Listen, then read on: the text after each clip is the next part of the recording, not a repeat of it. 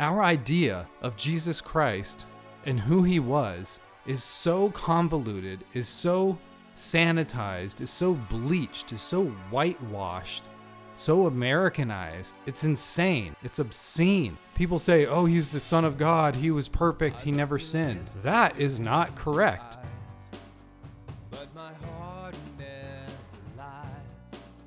Welcome to another exciting episode of Hey, thanks, kids. Hey, we interrupt this regularly scheduled program to bring you this developing news 2,000 years in the making, all the way from Palestine. It turns out that Jesus Christ is not the person that we were told he was. In fact, you can read all about it in the Bible. This is the most hilarious thing to me about the Christian belief system is the way that Jesus the Christ is portrayed.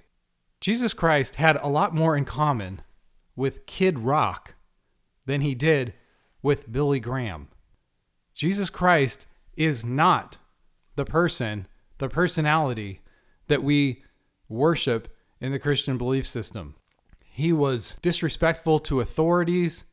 He broke traditional norms. He was a whack job who went out into the wilderness to find himself and pray to God. He had a bunch of followers who were fishermen.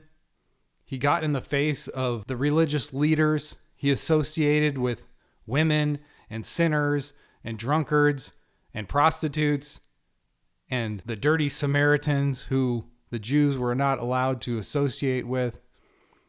This is not the guy that we worship in the Christian church. I mean, Jesus Christ, his favorite person in the world was John the Baptist. When John the Baptist sent his disciples to Jesus to question him, hey, are you the one that they prophesied who was to come? Jesus said to the people who were listening about John the Baptist that he was the greatest man ever to live. So Jesus Christ, his hero, was this whack job, John the Baptist, this weirdo who dressed in animal clothes and ate honey and locust and did this weird baptism thing.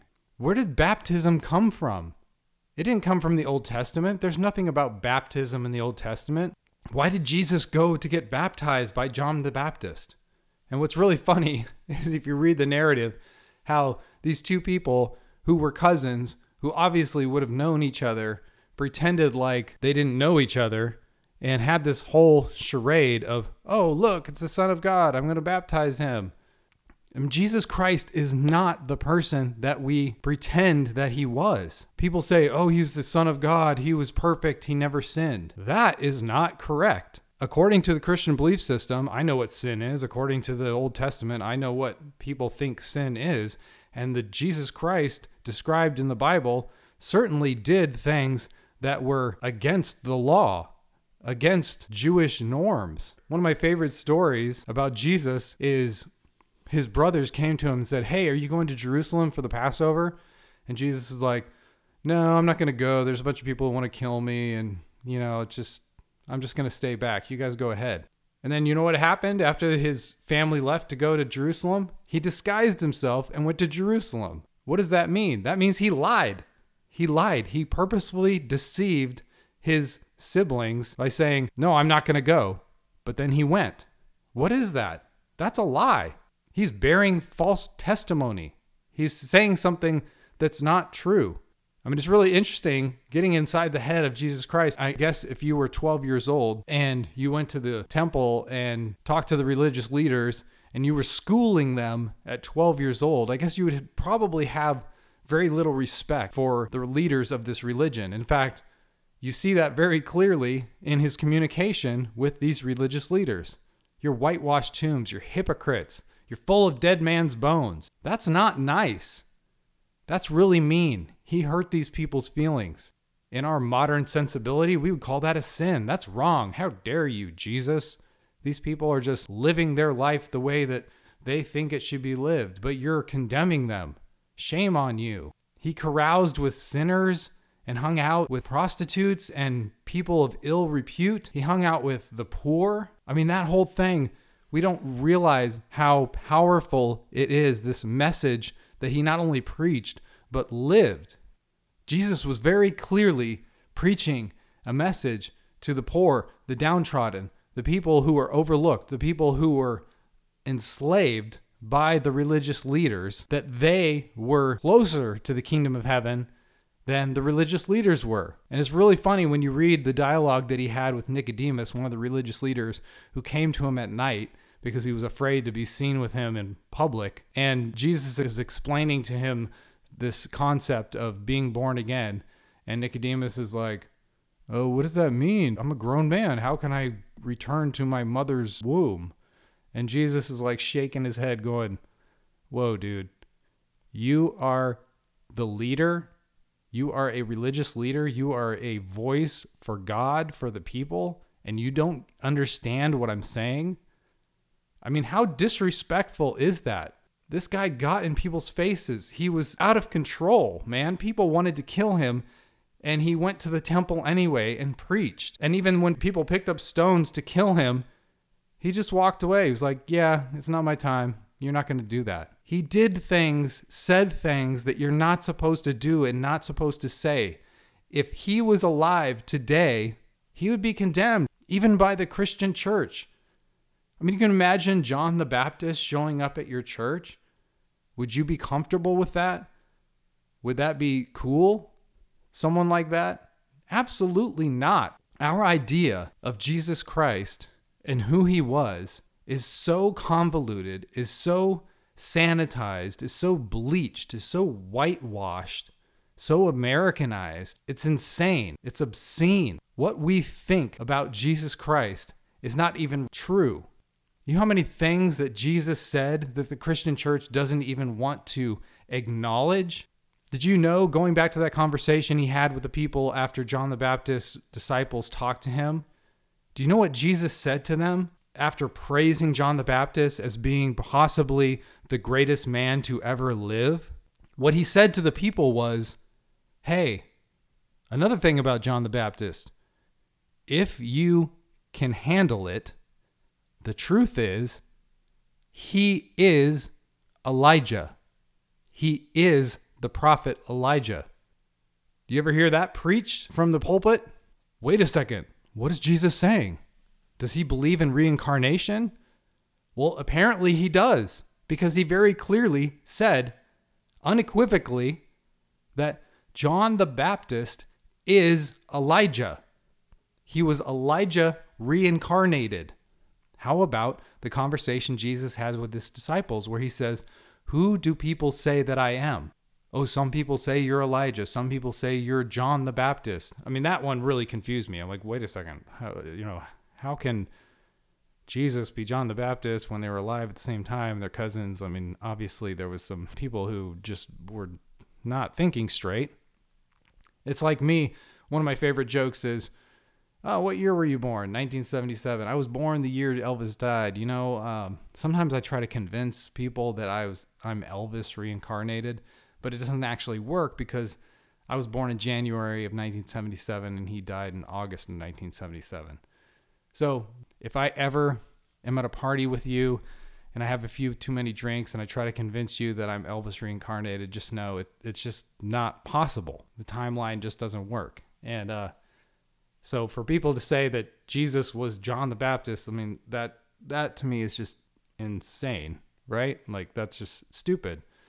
But Jesus Christ himself said that John the Baptist was the prophet Elijah.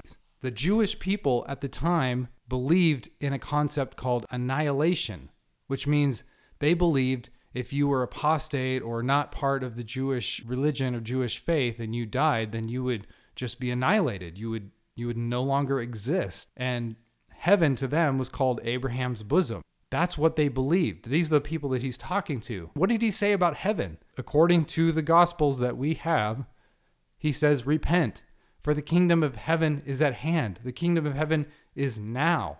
This is a guy who defied convention. He went out into the wilderness not only to preach, but to pray, to find God, to find himself.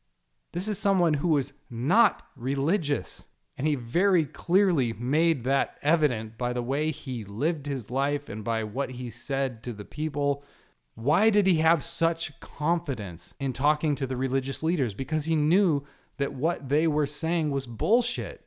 The main part of his message, the most powerful part of Christ's message, is the fact that he went to these religious leaders who had power over the people and he challenged them. This is the most logical way for him to set these people free by challenging the people who had them under their spell. This is the reason why I speak so openly against the Pope, the Catholic Pope, because it's ridiculous. And anybody who wants to believe in that is absurd and doesn't understand the kingdom of God, doesn't understand the message of Christ, and doesn't understand the spiritual reality that actually exists. When we talk about personal sovereignty, it's so powerful because you need to understand that there's nobody above you. There's nobody who can tell you what to do. And that was clearly Jesus' message and clearly his the implication of his ministry and how he railed against these religious leaders and how he had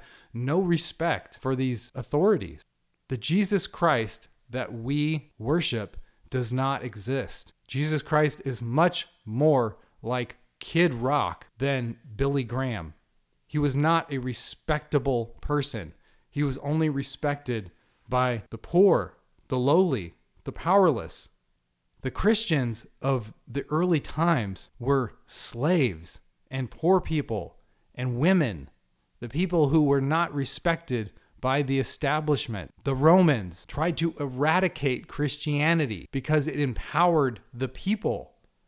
Jesus was educating people about the true reality of personal sovereignty, that you answer directly to God. And this God that is being taught to you by these religious leaders does not exist.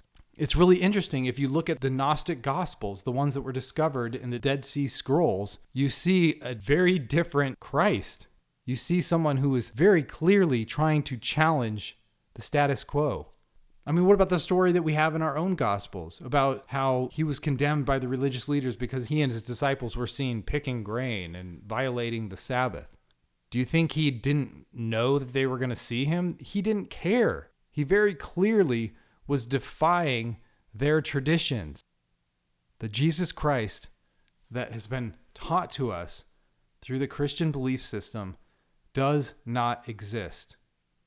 And if you met him now in person, you'd be very uncomfortable if you're a religious person that is comfortable with convention and comfort Christianity. Another really interesting story going back to, hey, was Jesus actually a sinless person? I don't know, man. In the Ten Commandments, it talks about honor your father and mother. Well, do you realize how controversial it would have been for Jesus as the firstborn son of his family to abandon his mom? So apparently, the Gospels aren't very clear on this, but we speculate that his dad, Joseph, must have died, right? So for him, as the firstborn son, he should have stayed home. He should have taken care of his family. He should have been the man of the house. He should have taken care of his mom. That would have been the thing that was expected of him as the eldest son, but he did not do that. That would have been so shocking and controversial for the people of his town. And maybe that's the reason why they didn't respect him. Jesus said a prophet is without honor in his hometown. Isn't this just Jesus, the the carpenter, the son of Mary and Joseph that we know? We don't have any respect for this guy especially since he abandoned his mom. And then there's that story about how he was hanging out with his sinner friends and his mom and his brothers show up and someone says, "Hey Jesus, your your mom and your brothers are are here." And what did he reply? He's like, "No, you're you're my brothers, you're my mother. I don't really care about them. That's not important to me." This is the same Jesus who told us, who warned us, "Hey, if you follow me, if you're not willing to abandon your mom and your dad and your brothers and your sisters and maybe even your spouse, you're not worthy of me. It's sort of a prophetic message. You realize if you actually follow the real Jesus Christ, the people in nice, conventional society are not going to respect you because what he's talking about is so radical and so against the establishment, so against religion He had no respect for the religious authorities and very little respect for the Romans. In fact, you think like the savior of the world in his hometown being occupied by a foreign power that he would have joined the fight to free Palestine, right? Free Israel from the oppressors. He didn't give a shit about that. The only thing he said was, okay, whatever, give Caesar what is Caesar's. Sort of this passive idea of, hey man, yes, there are these crazy rulers who think they have rule over us. You know what? Just give them what they want, throw them a bone, and go about your business. Jesus Christ is not who you think he is. Yeshua ben Joseph. That's his name. Jesus is like a Greek translation. Christ is not his last name. Christ is a designation, a spiritual designation, which means Messiah. But also, it references the spirit that we are all trying to attain to the Christ consciousness, the oneness with God. The thing that blows my mind when I realize somebody pointed out this to me, one of my favorite spiritual teachers talked about hey, if we really want to understand what Jesus' true message was, let's look at what he was praying in the Garden of Gethsemane right before he was killed. This situation would probably reveal his true heart for humanity. And what did he say in that prayer? Did he say, Hey, God, I just hope that everybody would receive me as their Lord and Savior so they could be saved from hell and go to heaven with us in eternity? Did he say that? Did he ever ask anybody to receive him as Lord and Savior of their life? Is that what he was preaching? No. In the Garden of Gethsemane, his prayer was, Father, I pray that people would be one as you and I are one. He prayed for oneness, he prayed for unity. He prayed for all of us to attain a Christ consciousness where we start understanding that we are all one. If we are created by the same Creator, then we are all one. It blows my mind how Christianity could possibly get this so wrong when in our own Gospels it's so clear. One of my favorite things to point out is in the book of Acts, where there was this conflict between the Gentile Christians and the Jewish Christians. It was a very logical question should we still follow the law of Moses?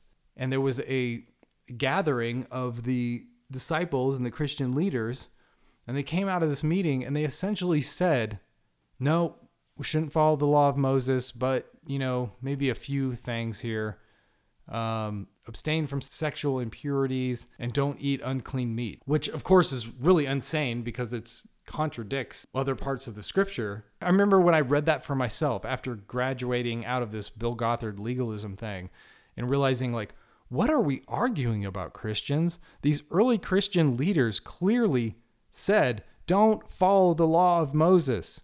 There's only a couple of rules that you need to follow. The Apostle Paul clearly says all things are permissible, but not all things are beneficial. What is the problem? What are we not seeing here? So, the thing that we need to talk about after this is how can we possibly not see what is written in our own scriptures? It's so hilarious to me that these people who claim to follow exactly what the Bible says call more progressive Christians as cherry picking. Oh, you're cherry picking the scriptures. The Bible says this. You need to follow that and this and that thing and legalism and that's a sin and that's a sin and everything's a sin. And we're not supposed to be happy, we're supposed to be holy. But when you read that portion of scripture in the book of Acts with the religious leaders clearly saying, like, nope, we're not going to follow the law of Moses anymore.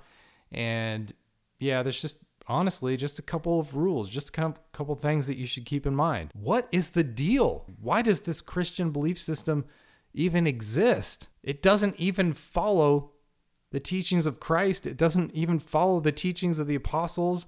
It completely misses these very clear teachings of the apostle Paul. How does this happen?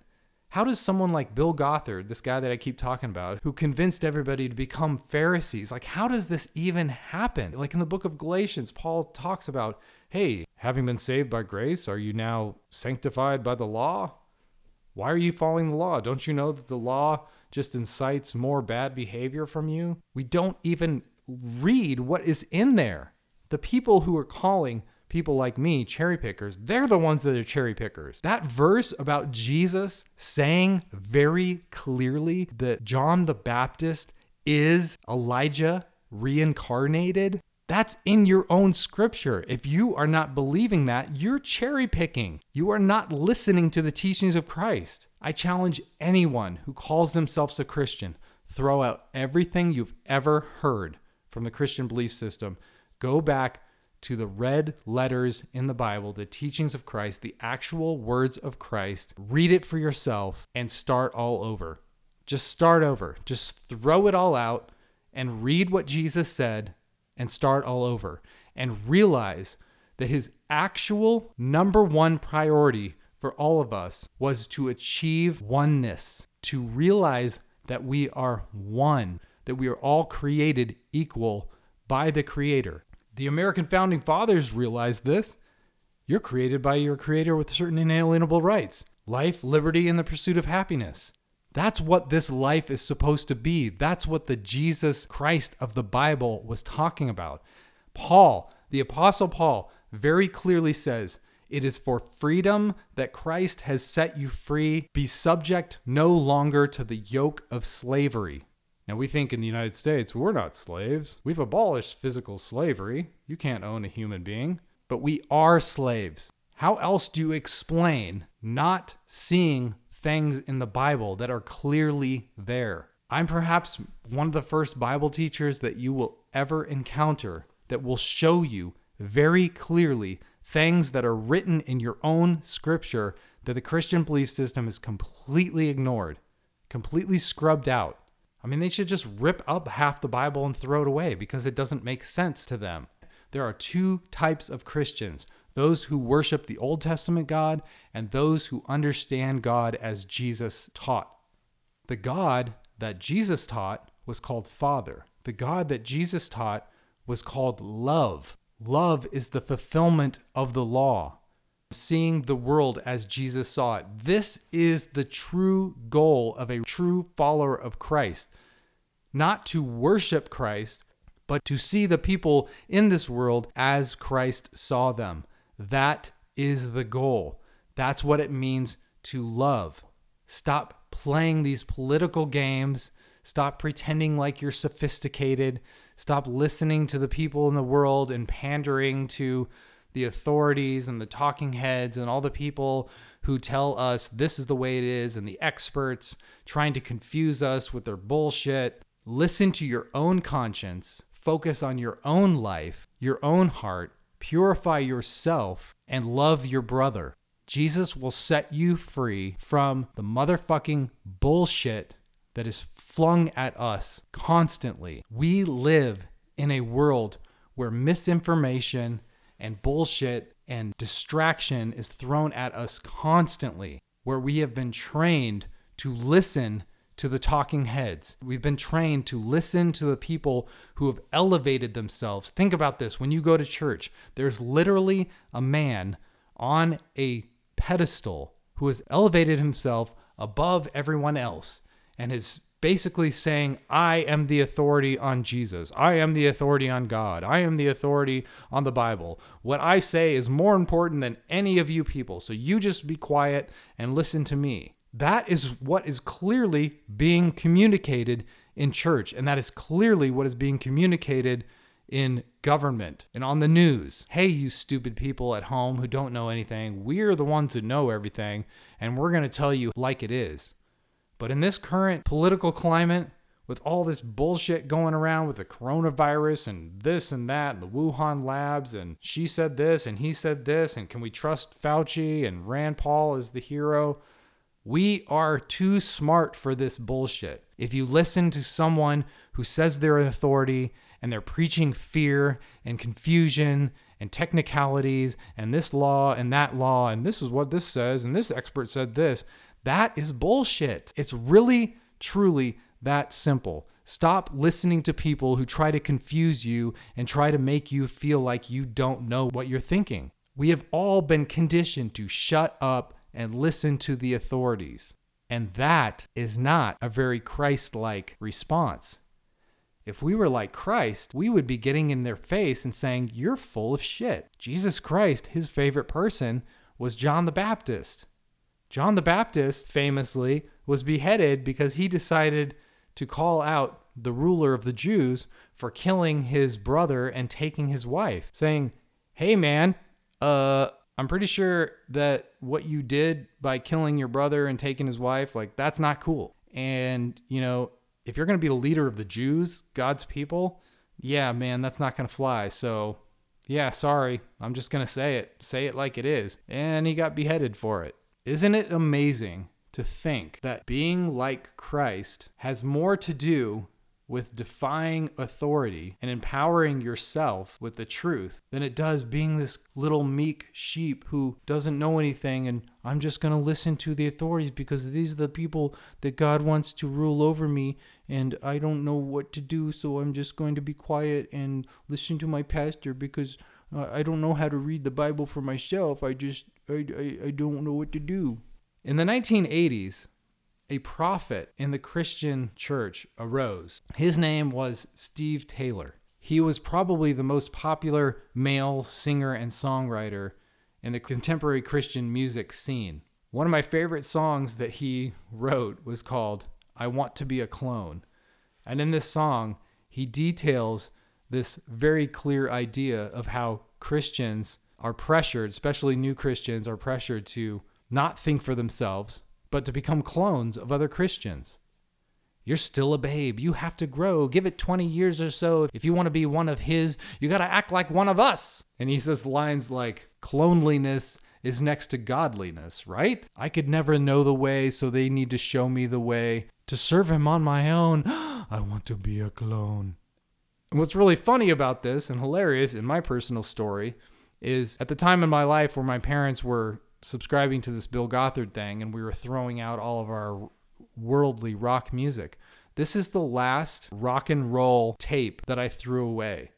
And I remember listening to this and knowing that my parents wouldn't want me to listen to this. I'm literally listening to this song by Steve Taylor about being a clone in the Christian church. And I threw that in the garbage and then I marched off to become a Pharisee and to become a clone please take a moment, look at your life, and see how we have been pressured to become something that we are not. God created you unique with your own desires, your own passions, your own understanding. Not only were we created by God, but God Himself, the Spirit of the living God, the Creator of the world, the Christ in you, is your true self.